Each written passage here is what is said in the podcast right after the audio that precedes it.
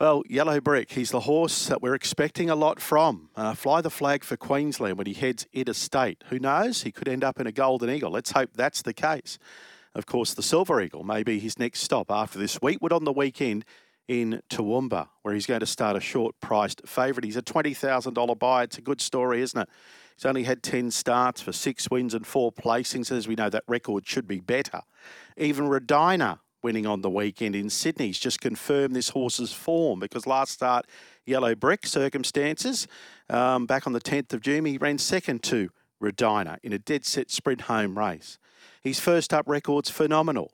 And joining us is Maddie Sears to tell us all about this particular horse. Good morning. Good morning, Steve. How you going? Good, thank you. This must be very exciting for you because your dad won this race a few years ago with Choice Bro, but you weren't in a training partnership then.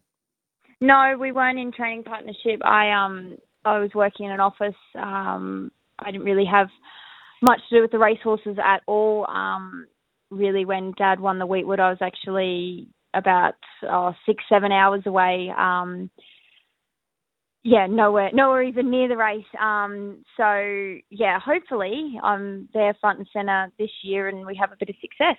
So, what was your ta- what were your tasks uh, back then?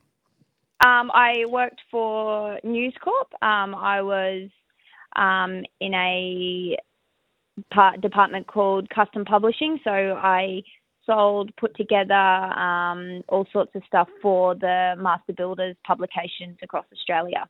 Is that boring? Um, yeah, yeah, it was boring compared to what I do now. so tell me then how you became involved alongside your dad. That that particular was it around the dinner table one night? You discussed it. Tell us about that. Um, yeah, so I was in a pretty pretty ordinary place mentally, um, and I yeah things were just not great for me, and I moved. moved I wasn't living at home, and I moved back home, um, and just said to mum and dad, "Can I just come help help in the barns um, until I work out what I you know what I want to do?" I didn't. I had no direction. I was very very lost at this point in time. Um, and yeah, I started helping at the barns and haven't looked back. And it's yeah, it's been the best decision I ever made in my life. How many years ago was that? Um, nearly five. Uh, yeah, it's five years. Five yeah. years.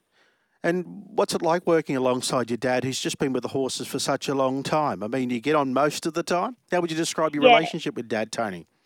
Yeah, Dad and I, we've got a we've got an unbelievable um, working relationship. We work really, really well together. Um, yeah, it's it's quite cruisy. Um, obviously, you know, everyone, whether you're related or not, you have disagreements and that sort of stuff. Um, but Dad and I are really upfront with each other and say it how it is then and there, and nothing sort of continues on. But I see myself as Dad's apprentice, and I couldn't ask for a better mentor in the career path that I've chosen to to go down. Yeah, Maddie, we've talked about mental health plenty of times on this program. There's been quite a few trainers, high profile ones, that have opened up about it.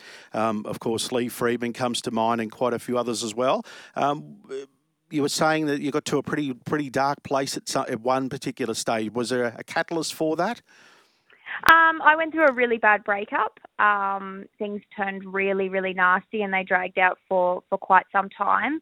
Um, and yeah, it just basically tipped me over the edge, and I was yeah, I was in a I was in a really bad place mentally, and sitting at a desk all day was just I was just eating myself and my own thoughts basically.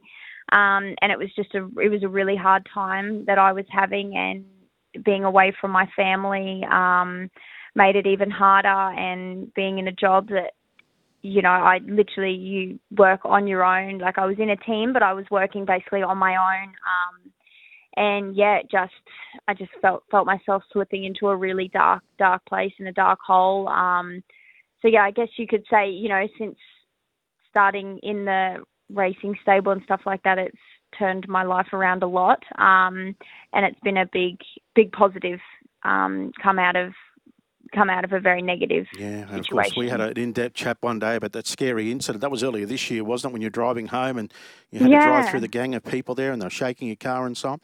Yeah, yeah, yeah, wild.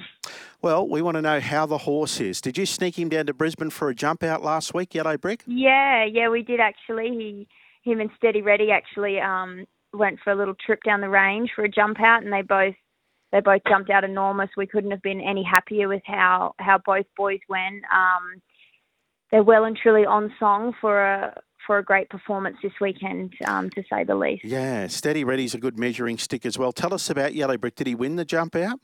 Yeah, he did win the jump out. Um, they ended up only being three in it, which was a little bit tricky because we sort of there originally was five or six in it, and then there yeah there was a couple of scratching, so there only ended up being three in it. So um, he said to Jimmy, you know, it'd be nice if you could just pop him in behind one. Um, but he was just going way too good. So he ended up leading um, leading the jump out, and he yeah ended up winning by about two lengths. Okay, and of course his previous jump out, which we uh, trial, which we got to see at Doomben back in late August, he actually led that one. He just seemed to switch off a little bit late, didn't he, behind Cronenberg that day? Yeah, he's sort of you know we think he's a better chaser, um, even though he has led previously you know, be lovely to see him in the Weetwood sitting second or third. Very similar to how the King of the Mountain was run. Um, you know, I think that's that's his how he sort of likes to travel. You know, second or third, one off in you know in a bit of open air.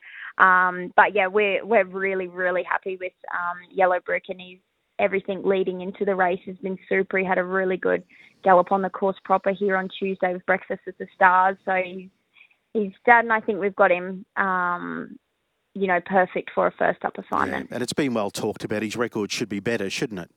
Yeah, yeah, but yeah. you know that's racing. Yeah, and you've got James Orman on, and he's got this perfect first up record. You mentioned the King of the Mountain when he won fresh back in December. He was outside the stablemate Steady Ready. They broke the record, didn't they? Set new figures there. Is he in similar yeah. order? Yeah, I think honestly, I think he's probably better. Um, you know, the horse has made natural improvement, as you know you would expect. You know, he's a little bit older now. Um, on his, you know, times and data and comparing, you know, exhibition gallops between, um, you know, because he always has a course proper exhibition gallop before his first up run. Um, and, you know, going off that sort of stuff, he, he does look to have to have improved um, in all in all avenues. So yeah, I think I think we're in for hopefully uh, a good weekend with the horse. All right, so he did stretch his legs, didn't he, on a race day recently? Yeah, he um here on Tuesday at the Breakfast with the Stars on the course proper. Oh, okay. What did he run up? Did you put the clock on him at all? Yeah, he ran up in the last 200 in 10.8. Your dad will be saying, keep your voice down. nearly, nearly clocked nearly 70 k's an hour, and his stride length's about eight metres. Gee, that's exciting. I know Amelia's mm. jewel. Uh, Simon Miller was telling us she can do a tick over 70 as well. Gee, that is moving. Yeah, yeah, yeah. it is. It's low flying. And Very. was James on him on Tuesday? Uh, no, Nozi Tomizawa was on him, so okay. he's always done his um, exhibition gallops for us. Um, and he was, yeah, Nozi said he feels as, as better as better as good as he could. So. All right. Well, last time he was first up at Sunny Coast, he was wide all the way without cover when he won the Guinea. So yeah, um, that's Yellow Brick. He's got the 59, 58, hasn't he, on the weekend? Yeah, 58. Yeah, he'll yeah. carry. Tell us about the plans beyond at this stage. Um, so at this stage, all going well this weekend. Um, he'll have a week at home to get over the Weetwood run, and then he'll head to Sydney on the following Sunday. Um, I head down on Sunday as well, so I leave early in the morning, and he leaves about five o'clock in the afternoon um, to go to Rose Hill, where we'll be based for about five weeks. Um, and he goes the Silver Eagle into the Golden Eagle, um, and then he's booked on a truck to come home um, the day after the Golden Eagle. And you probably got Magic Millions in mind. Yeah, hopefully, hopefully he'll come home and have a couple of weeks at Universal, um, and then he'll go uh, King of the Mountain, Magic Millions, then have a nice big break. How exciting must that be for you? Because the Silver Eagles on Everest Day. Can you imagine what the atmosphere is going to be like? And I dare yeah. say, be one of the favourites. Of course, that's thirteen hundred metres. That Silver Eagle.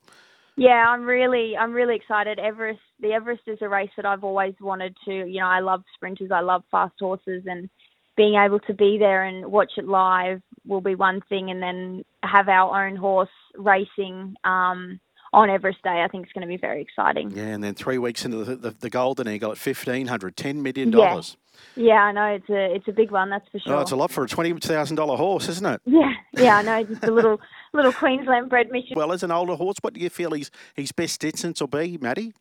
Um, oh, he's won it a mile before. Angela Jones won on him. Um, oh, that's right, he did too. Leading all yeah, the way, yeah. I think, from memory. That's right. Yeah, yeah, yeah, yeah. Um, we have no doubt with the distance. We actually think he's a two thousand metre horse. Um, but you know, with what's on offer as a four-year-old, we've sort of targeted that.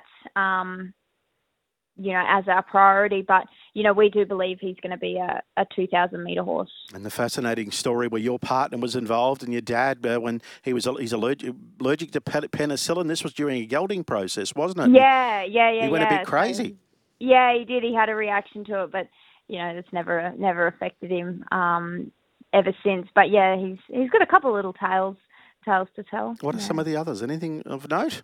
Oh, well, my my partner seems to be involved in all of them. It's quite a funny story. That yeah.